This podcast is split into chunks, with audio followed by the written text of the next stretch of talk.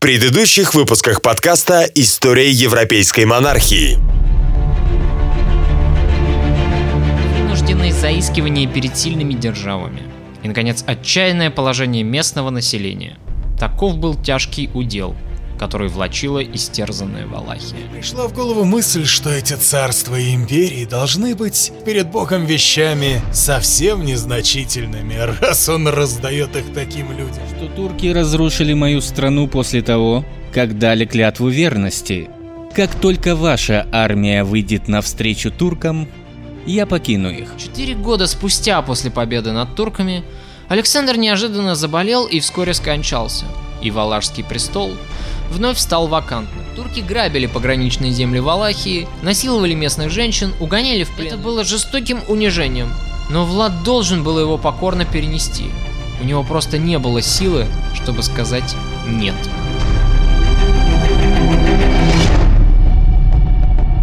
История европейской монархии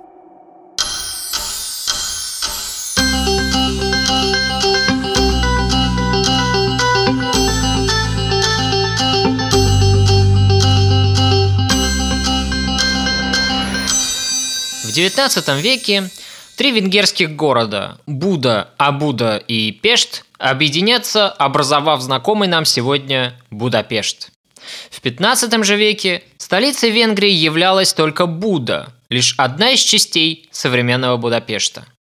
Поэтому не удивляйтесь, когда вы, например, встречаете в исторической литературе утверждение о том, что османский султан объявил целью своего очередного похода венгерскую столицу Буду. Кстати, именно на этом мы и закончили предыдущий выпуск подкаста.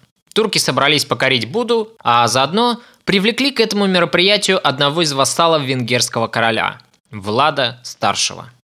Почему? Отец покорно сносит все эти унижения. И ты, Мирча, тоже хорош. Заседаешь с отцом на государственных советах и не можешь переубедить его. Ты еще совсем ребенок, Влад. Отец делает все правильно. Мы не в силах сопротивляться проклятым османам. Разве не ты, Мерчи, учил меня, когда мы боролись? Что надо бросаться на врага? Ох, Влад, не путай поле боя с политикой. То, что хорошо в открытом сражении, не работает в политике. Ты поймешь это очень скоро, когда подрастешь. А сейчас иди спать. Уже поздно. И отец будет сердиться, если увидит, что ты еще не в постели. Из-за паводка уровень воды в реках поднялся и перегородил дорогу турецкой армии. Когда стало очевидно, что из-за погодных условий поход в Венгрию невозможен, турки повернули назад, направив свои силы на разграбление Трансильвании. Несмотря на участие в походе на стороне турецкой армии, Влад Старший проявил себя с самой благородной стороны. Он постоянно держал саксонцев в курсе известных ему планов османской армии, а время от времени он старался по мере своих скромных сил сократить число жертв со стороны жителей Трансильвании. Вот что может рассказать нам об этом очевидец тех далеких событий. В то время я был молодым человеком, 15 или 16 лет, родился в той же провинции. Год тому назад я уехал из Ромаса в небольшой город. Город был многолюдным, но чрезвычайно плохо укрепленным. Когда турки взяли его в осаду, князь Валахии, пришедший с турецкой армией, подошел к стенам и, будучи в дружественных отношениях с жителями, позвал их и убедил не биться с турками, поскольку город не выстоит из-за плохого укрепления. Совет был таков. Пусть жители тихо оставят город туркам, а он уведет знатных и почетных горожан в свою страну. Потом они смогут вернуться или остаться. Что же касается остальных жителей, то турки уведут их, но не причиняя вреда, ни материального, ни физического, а в своей стране пожалуют им земли во владение. А когда наступит время, они смогут вернуться на родину или спокойно остаться жить там. И мы увидели, что все произошло так, как он и обещал. Далее этот же свидетель повествует о том, что в обычаях турок было не убивать людей, а скорее брать их в плен ради получения дани или уводить на невольничьи рынки, но только при условии добровольной капитуляции.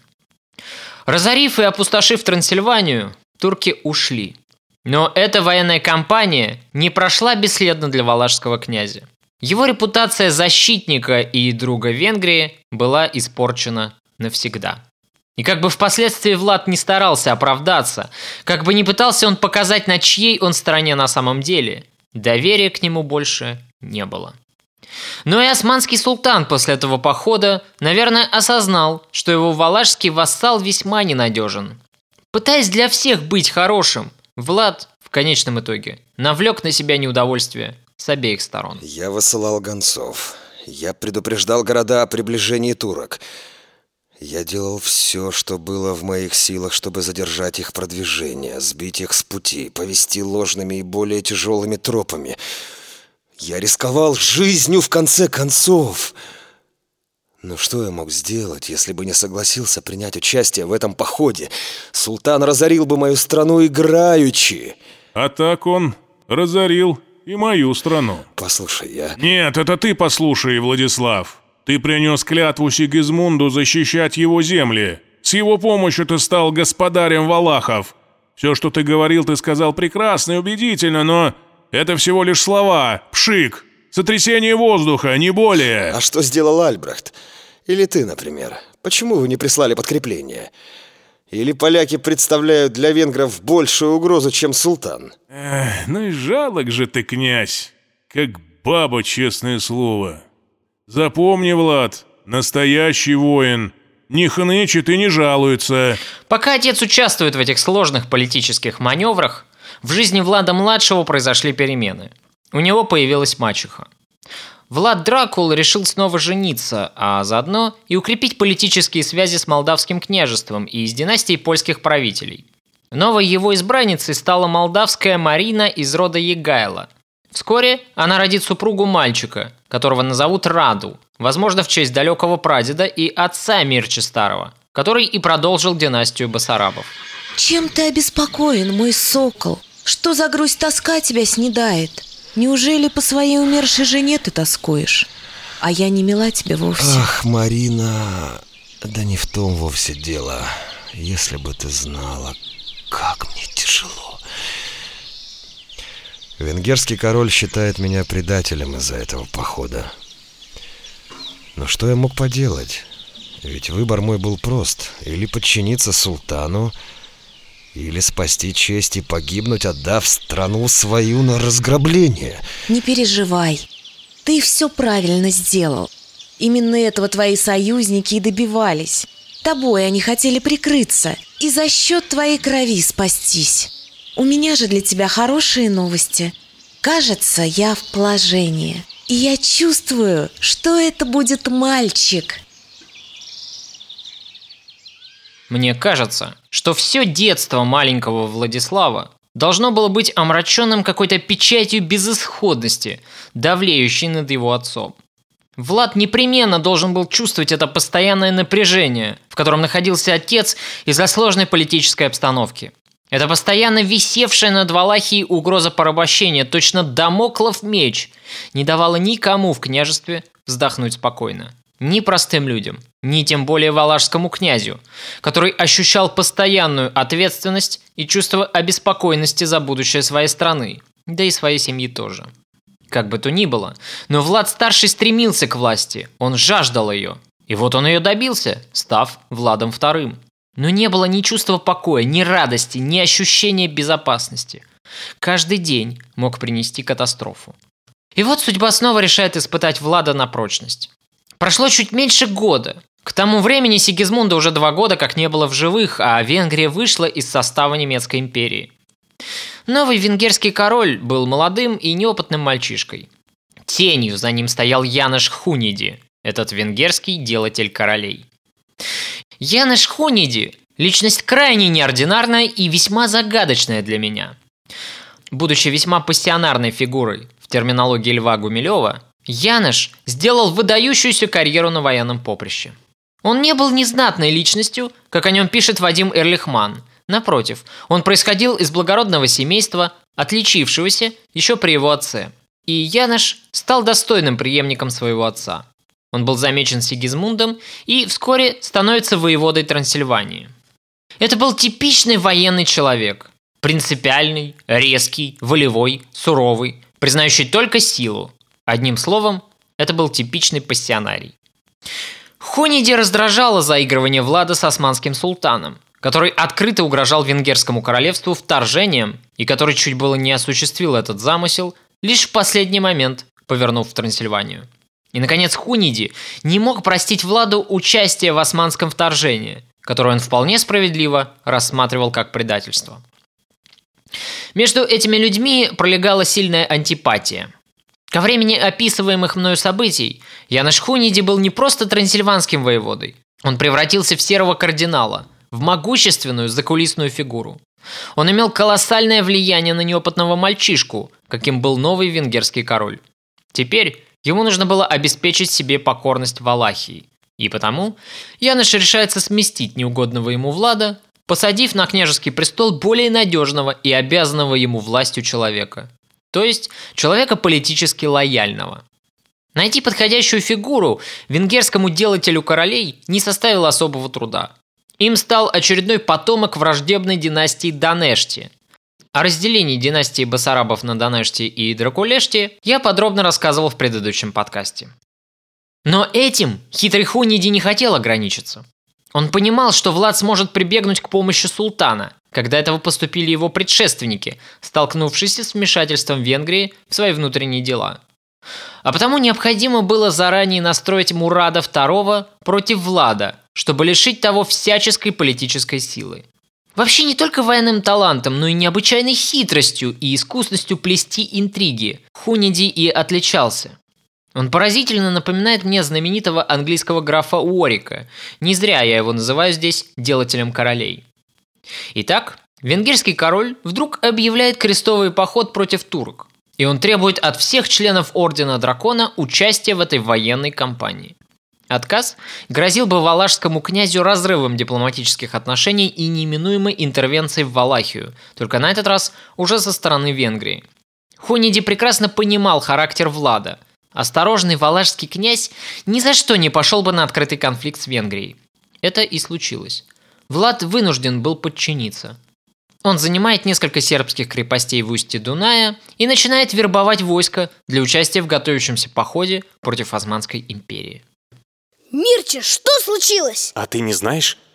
Прибыл посланник от турецкого султана. Проклятый нехрист вызывает отца в Идирне. Он требует, чтобы отец лично привез ему дань. Проклятый пес! Хоть бы он сдох, негодяй неверный. Он не должен ехать туда, Мирча! Если отец поедет, он никогда не вернется живым! Что я могу сделать, Влад? Ты должен остановить его, брат! Тебя он послушает! Султан угрожает ему расправой, если отец не подчинится. Что вы оба тут делаете? Влад, почему ты слоняешься по дому без дела? Отец, ты не должен ехать к султану! Что? Откуда он знает? Я рассказал ему все. Он имеет право знать. Влад, милый, послушай, если твой папа не поедет, турки предадут огню всю Валахию. Это все ты! Ты! Ты во всем виновата! Влад, что это ты говоришь? Она хочет отправить отца туда!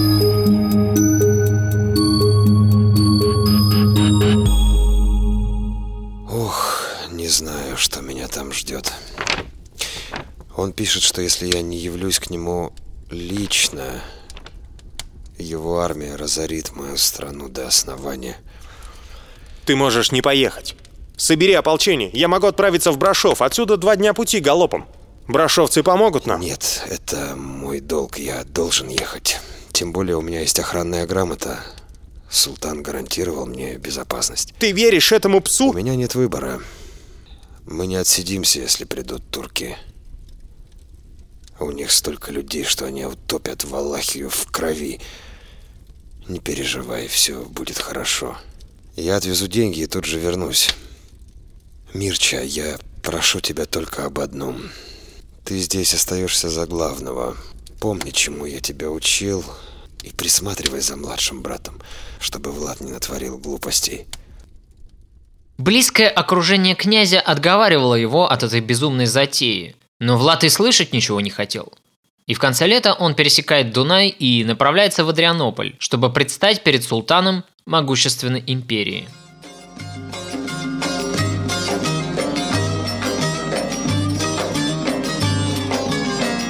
А, воевода Валахии. Рад тебя видеть при своем дворе. Я привез тебе дань, великий султан. Но твой визирь Халил Паша не выпускает меня из города. Он говорит, что это не весь долг. Халил Паша, подойди-ка сюда. Разве деньги, что принес нам валашский князь, это не весь выкуп? Великий султан, Этот лживый шайтан пытался обмануть тебя. Он собрал войско в крепостях на Дунае. Он принимал участие в набегах нашего злейшего врага, Хуньяди. Он предал свою клятву служить нашей великой империи. Это правда, пес? Я тебя спрашиваю. Мой визирь лжет или лгал мне ты? Великий султан, я не злоумышлял против тебя. Ведь ты дал мне охранную грамоту, не нарушая же своего слова. Отпусти меня. Э, нет. Охранную грамоту тебе давали на беспрепятственный проезд. Но теперь ты здесь, передо мной, целый и невредимый, стоишь и лжешь мне в лицо.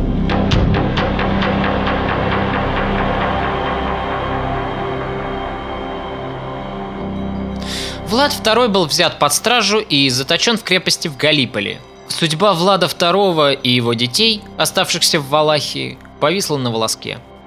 Однако, схватив валашского князя, султан на этом не успокоился. Он тут же направил огромное войско в Валахию, чтобы поставить там своего наместника. И настал решающий час для трансильванского воеводы. И, надо сказать, Яныш Хуниди проявил себя во всем блеске. Не зря впоследствии его будут называть Белым рыцарем. Ловко используя преимущество местности, венгры ударили во фланг турецким войскам. Разгром был полный и болезненный для Мурада. Это поражение даже стоило одному из турецких полководцев жизни. Его попросту удушили шелковым шнуром к удовольствию взбешенного султана. Хуниди, отбив турецкое нападение, выдвигается в сторону Торговишты. Теперь, когда его противник был в турецком плену, ему ничего не стоило расправиться с его детьми, выбить из столицы Мирчу и помочь бы Сарабу Данеште захватить власть.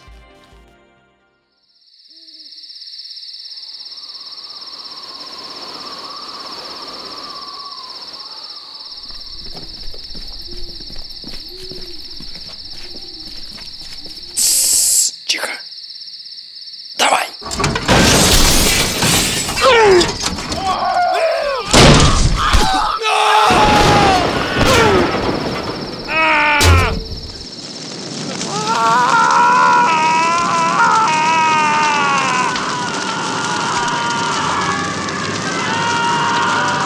Влад, Влад, просыпайся, просыпайся немедленно. Мирча, что случилось? На нас напали. Похоже, это Янош, он предал отца. Нам надо бежать, слышишь? Как можно скорее. Разбуди Раду. Куда мы пойдем? Я боюсь. Не ной, все вопросы потом. Быстрее.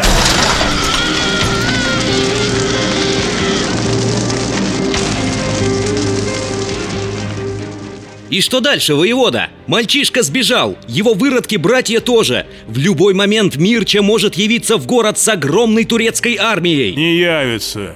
Сдохнут гораздо раньше в лесу. Не переживай. Главное, служи мне верно и помни, кто тебя посадил на трон.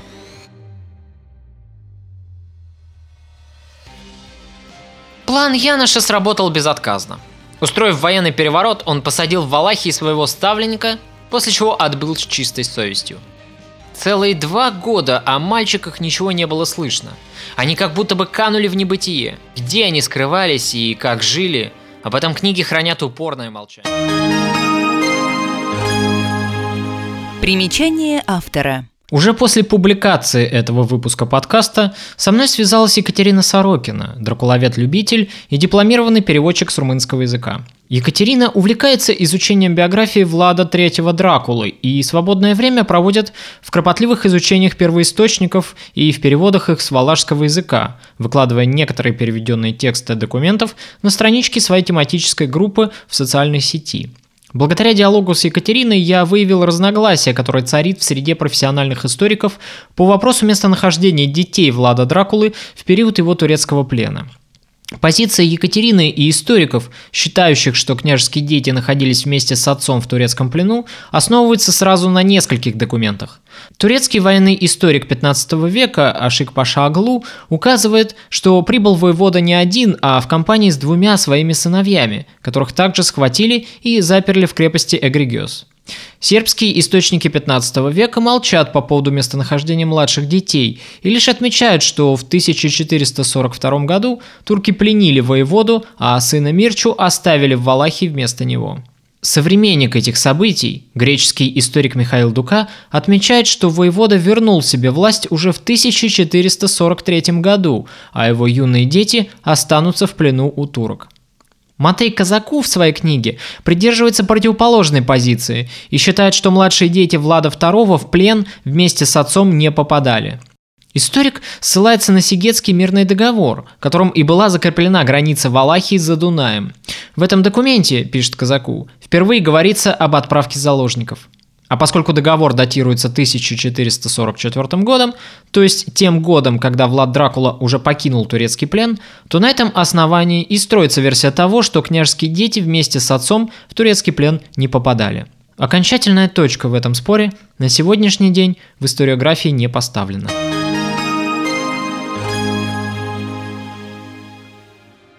временем Яныш Хуниди решил не останавливаться на достигнутом и продолжать войну против султана. Ведь, как известно, лучшая защита – это нападение. И ровно через год после описываемых событий он снарядил большой отряд, который совершил неслыханную дерзость, посмел вторгнуться в пределы самой Османской империи. Однако по ряду причин форсирование событий не последовало, и Хуниди возвращается в Буду, чтобы возобновить кампанию против турок через полгода.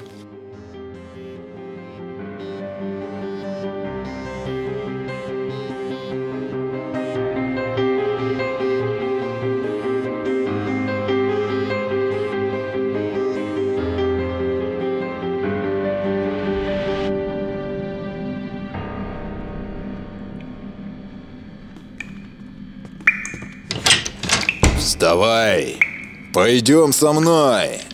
Куда меня ведут? Не волнуйся, тебе не причинят зла. Что от меня нужно? Тебе, смерть, будет оказана великая честь. С тобой хочет говорить сам султан.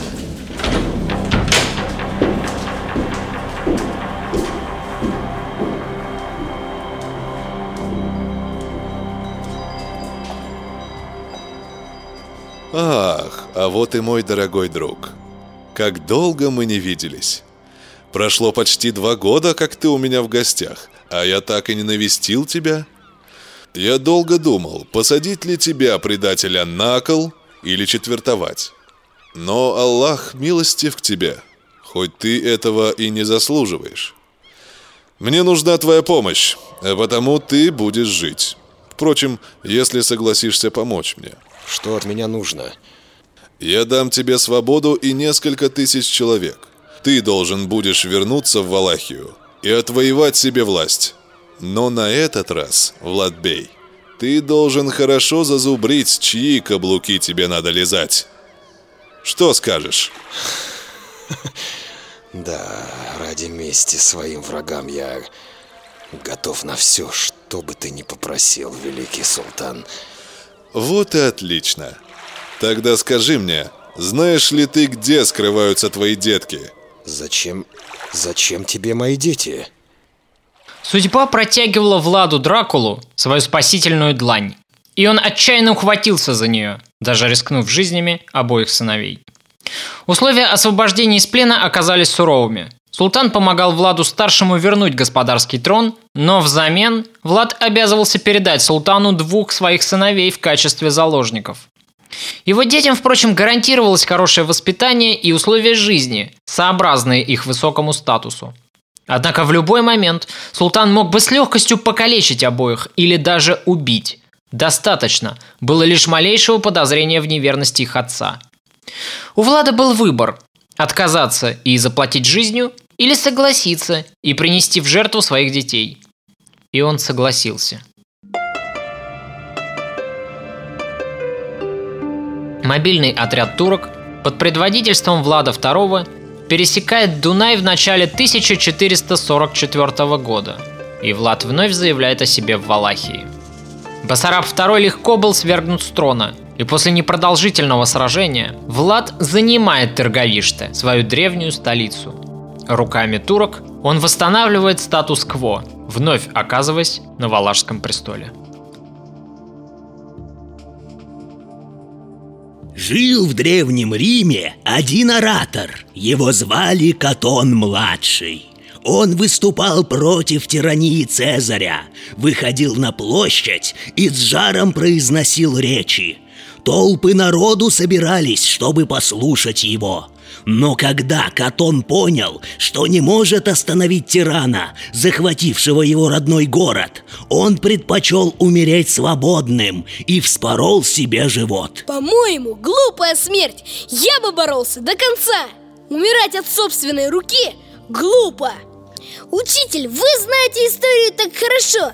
Вот скажите мне, можно ли одолеть могущественного врага малым числом воинов? Твоего дедушку, Влад, неспроста прозвали мудрым. Мирча не имел большой армии, но он умел выбирать себе союзников. Он умел сплачивать людей вокруг себя, и это делало его сильным. Малое не устоит против большого. Учись искать и находить друзей, чтобы объединять силы против общего врага. Об этом и будет наш следующий урок. Мэтр, простите, я прервал вас. Нет, нет, мы уже почти закончили. Я оставляю вас.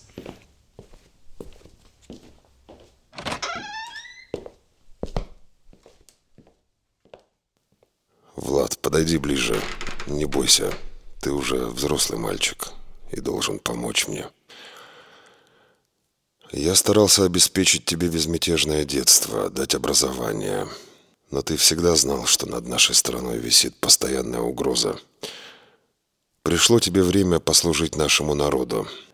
Я знаю, что, может быть, это слишком рано для тебя. Но, возможно, тем и лучше. Пора взрослеть, мой мальчик. И привыкать быть мужчиной. О чем вы таком говорите, отец? Султан выпустил меня из плена не просто так, Влад. По условиям мирного договора я должен отправить тебя и Раду в качестве заложников. Но ты не бойся. В свое время я тоже провел детство на чужбине при дворе Сигизмунда. И, знаешь, это пошло мне на пользу.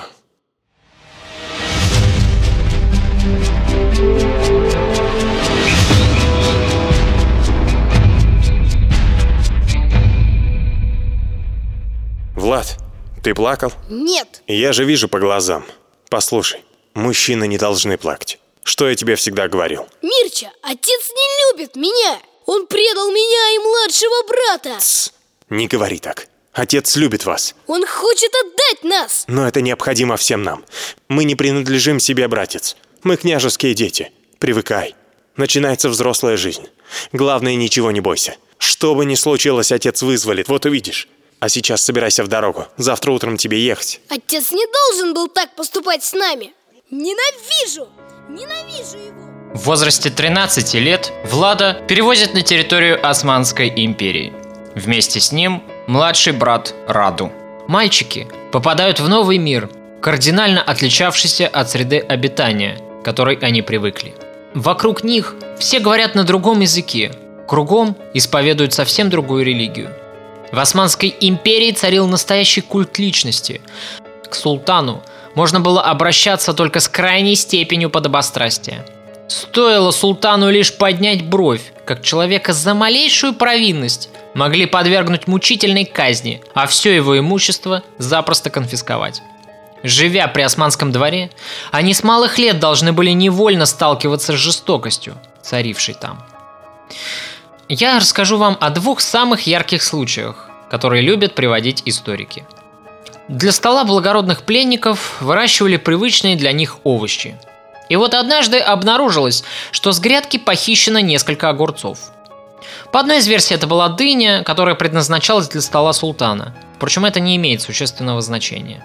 Одним словом, факт пропажи не то фруктов, не то овощей вскрылся, и по этому поводу началось расследование. Дознание, срочно проведенное одним из визирей, не принесло результатов. Подозрение в краже в первую очередь падало на садовников, так как они были первыми, кто должен был прикоснуться к дыне или к огурцам, чтобы сорвать их с грядки.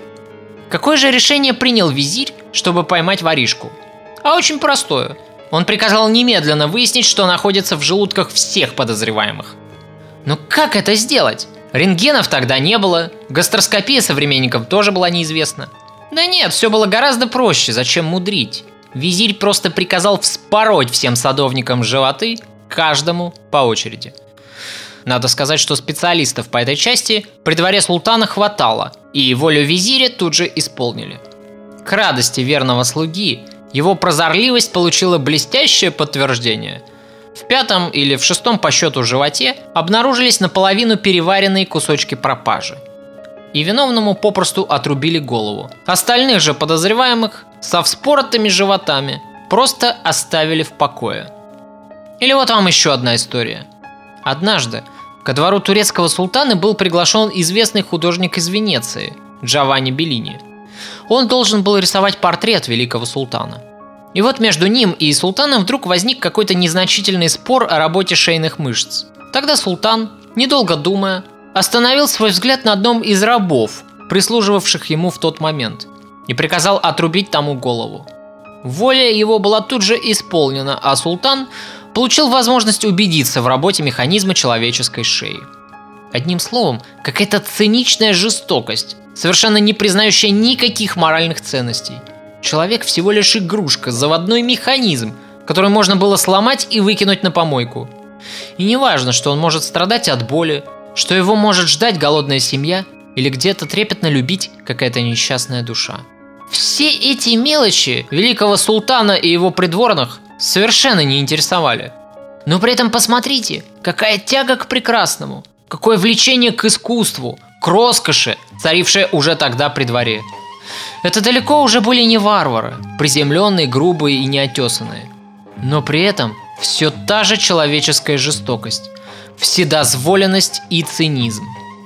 То есть по этим примерам мы видим, что Османская империя в полной мере переняла жестокие нравы и раболепное преклонение перед султаном от Византии, где царили ровно такие же обычаи.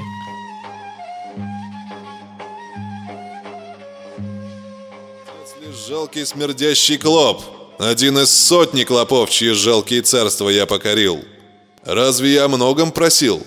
Разве я много требовал? Всего лишь покорности и скромной дани. Эй, Джамал, послушай. Кто эти несчастные юноши, закованные в цепи и стоящие на коленях у трона султана? Это сыновья сербского деспота. Их отец поднял восстание против нашего султана. Известие дошло до Мурада вчера.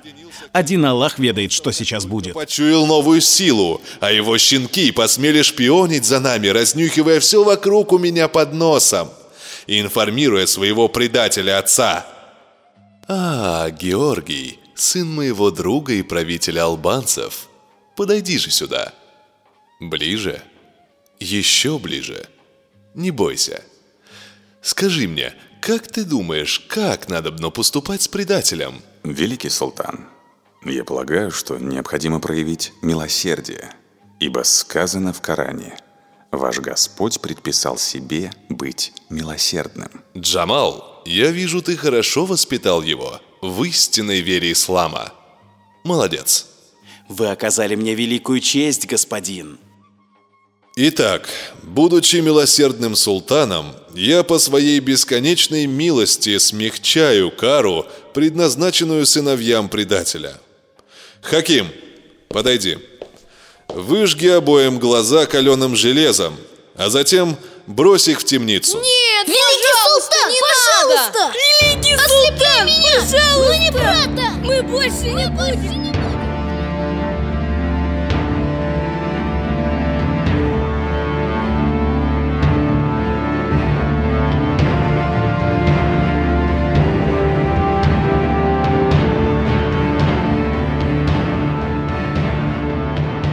Несчастным сербским принцам каленым железом выжгли глаза, а затем слепых бросили в темницу.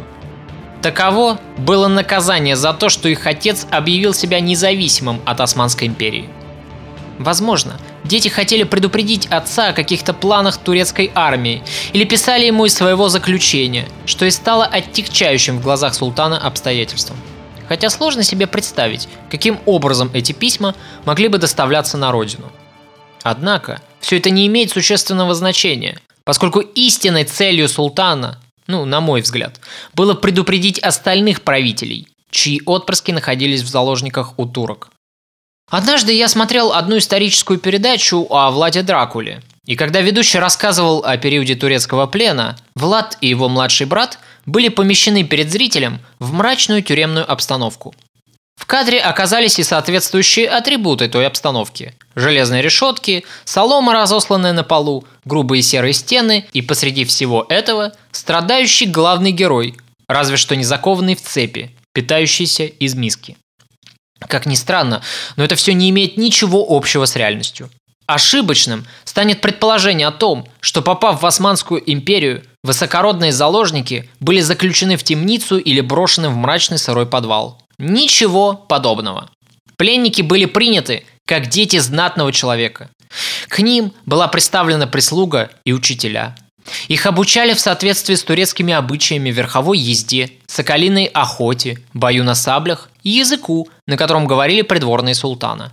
И еще им преподавали основы исламской веры. Владу, который привык к вере своих предков, для которого молиться по-христиански было столь же естественно, как есть и пить, конечно же, пришлось тяжело. Отправлять христианские культы мягко, но навязчиво не дозволялось. Все-таки это был плен, какой бы роскошной ни была обстановка вокруг, и каким бы почтительным не было отношение к пленникам. Но на самом деле, если вдуматься, ничего удивительного в этом нет, поскольку дети правящих князей были очень ценными заложниками. Султан отлично понимал, что это прекрасный способ обеспечить османский протекторат над балканскими государствами. Он поддерживал правящую марионетку, обеспечивая себе покорность жизнью его сыновей. А воспитание при османском дворе, в довершение ко всему, еще и накладывало на неокрепшую психику ребенка неизгладимый культурный и религиозный отпечаток, связывая жизнь будущего правителя с Османской империей. И вся последующая биография Раду Красивого будет тому отличной иллюстрацией. Я ненавижу их за все, что они сделали. Они чуть было не убили моего отца. Теперь они пытаются похитить душу у меня и у брата. Радо уже начал меняться. Он считает их справедливыми. Он почти забыл про родной дом. И это больше всего пугает меня. Они меняют его. Понимаешь? Да, со мной они поступили так же. Послушай, ты должен покориться. Или хотя бы сделай вид, что покорился. Однажды мы отомстим им. Но наша месть возможна лишь в том случае, если они поверят в то, что мы изменились. Стали такими же, как они.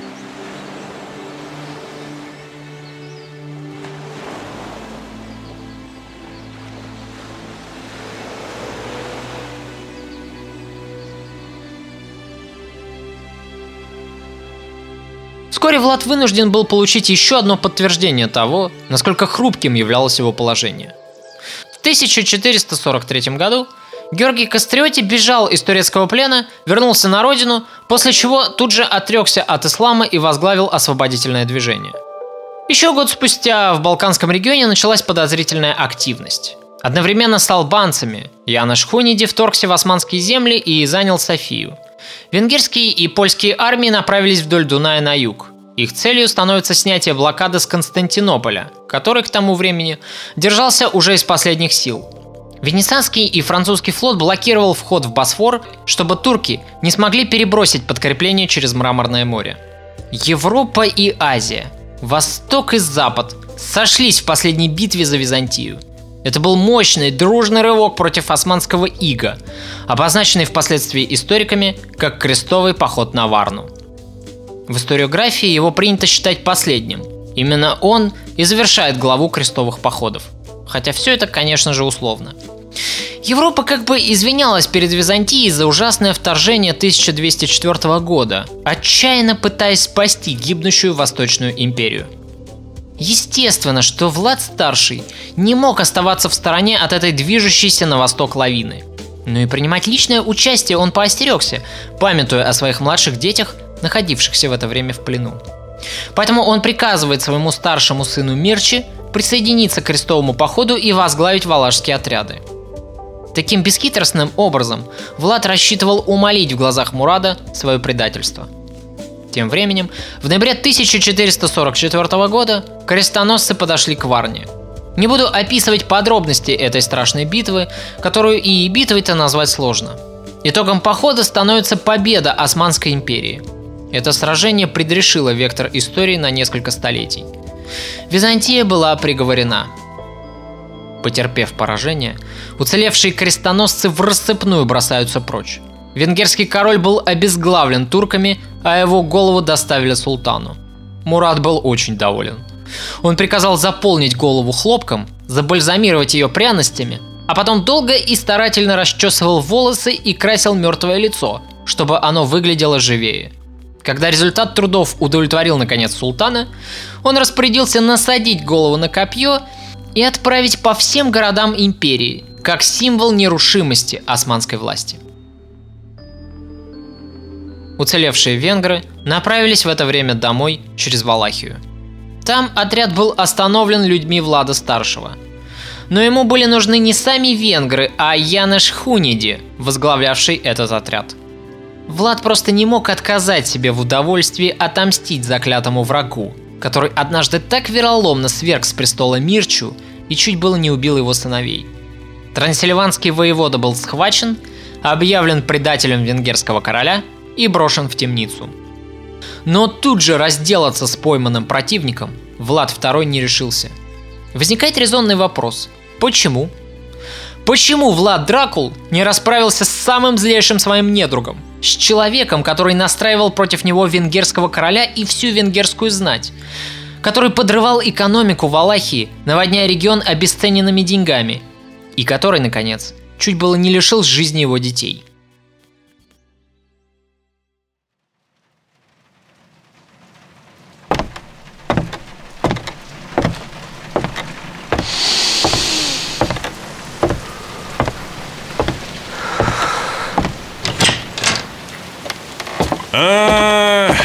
воевода, всю жизнь презирал тебя и только теперь понял, каким же самодовольным глупцом я был.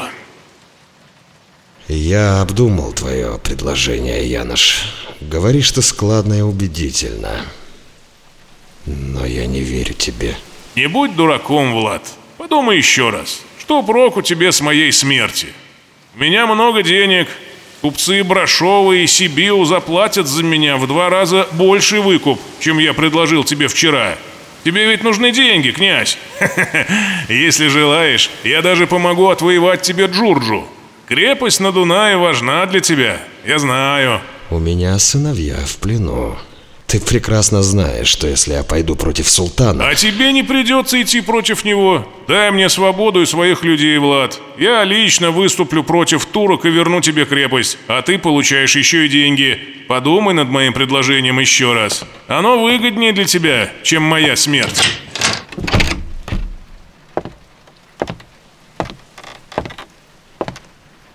Отец, я все слышал. Ты не должен отпускать его. Я не верю ему. Он обязательно отомстит. Это же интриган, каких свет не видывал. К сожалению, я вынужден буду его отпустить, Мирча. Он поможет мне отвоевать Джорджу. Это важная крепость. Отец, я ушам своим не верю. Сейчас как никогда удобный момент, чтобы расправиться с этим мерзавцем. Венгры лишились короля, они нам не угрожают. У него могут быть сторонники, которые начнут мстить. Кроме того, Джорджу важна для меня, так как контроль над крепостью не позволит туркам начать внезапное вторжение. Турки наш главный враг, запомни это. С венграми же я всегда смогу договориться. Эта нерешительность дорого стоила Владу. Он отпускает Яноша Хуниди из плена по всей видимости, за солидный выкуп и обещанную помощь.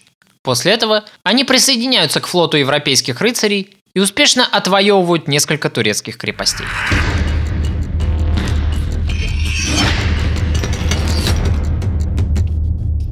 Пока кипели все эти страсти, Влад и Раду по-прежнему оставались пленниками турецкого султана.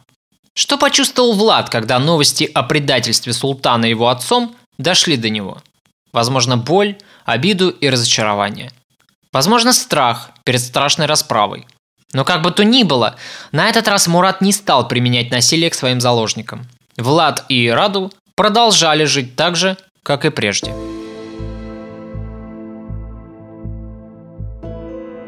Точнее, все-таки не совсем так же, как раньше. Кое-что все-таки изменилось. Отношения между братьями. Если Влад отчаянно сопротивлялся навязываемым ему обычаям и противостоял попыткам склонить его в ислам, то Раду все-таки поддавался чужому влиянию. Это и неудивительно, поскольку к тому моменту, когда Влад оказался в плену, он как личность уже успел сформироваться, и в его глазах все происходящее с ним выглядело как испытание. Турки, творившие столько жестокости, которую Влад воочию наблюдал при дворе султана, были в его глазах несомненно врагами, а вся эта жестокость придавала им некий демонический облик. В его сознании уже сложилась некая модель мира, которой он будет придерживаться до конца своих дней. Насколько нам известно, Влад проявил себя замкнутым, мрачным и нелюдимым человеком. Он неохотно шел на контакт, и турецкое окружение, представленное к нему, по всей видимости, платило ему той же монетой, отчего ненависть Влада-младшего к туркам только продолжала накапливаться.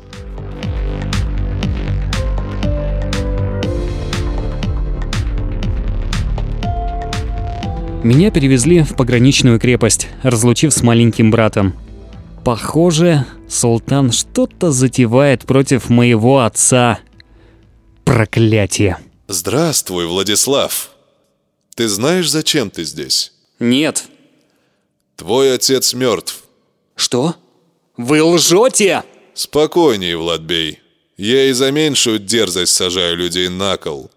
Простите меня, великий султан. Так-то лучше. Подробностей смерти твоего отца и брата я не знаю. Мирча! Нет! Как это произошло? Это и предстоит выяснить тебе, Влад. Я дам тебе людей и полномочия на княжение. Твой отец не был до конца предан мне. Я хочу, чтобы ты не повторял его ошибок. И тогда мощь всей Османской империи будет на твоей стороне. Вы отпускаете меня? Да, теперь ты новый господин Валахии.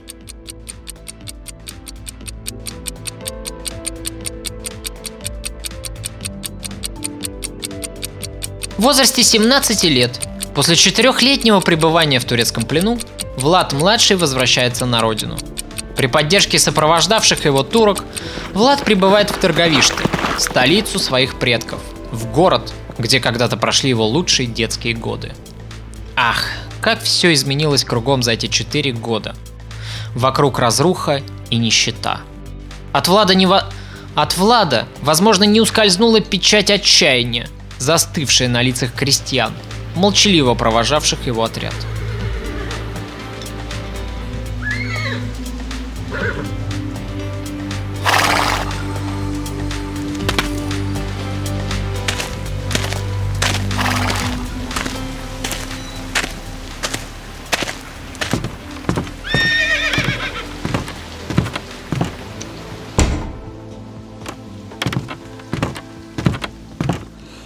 Как? Говори, как это произошло? Белый рыцарь написал вашему батюшке.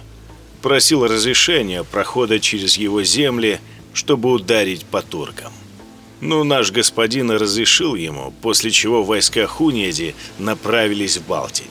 Они условились, что господин прибудет сюда, чтобы встретить союзников и снабдить их всем необходимым для похода. А потом... потом... Что потом? Говори! Крестьяне рассказывали, что они стащили вашего батюшку с лошади, сбросили на земь и стали избивать. И при этом хохотали. Так мерзко. С таким упоением они калашматили его, пока не забили до смерти.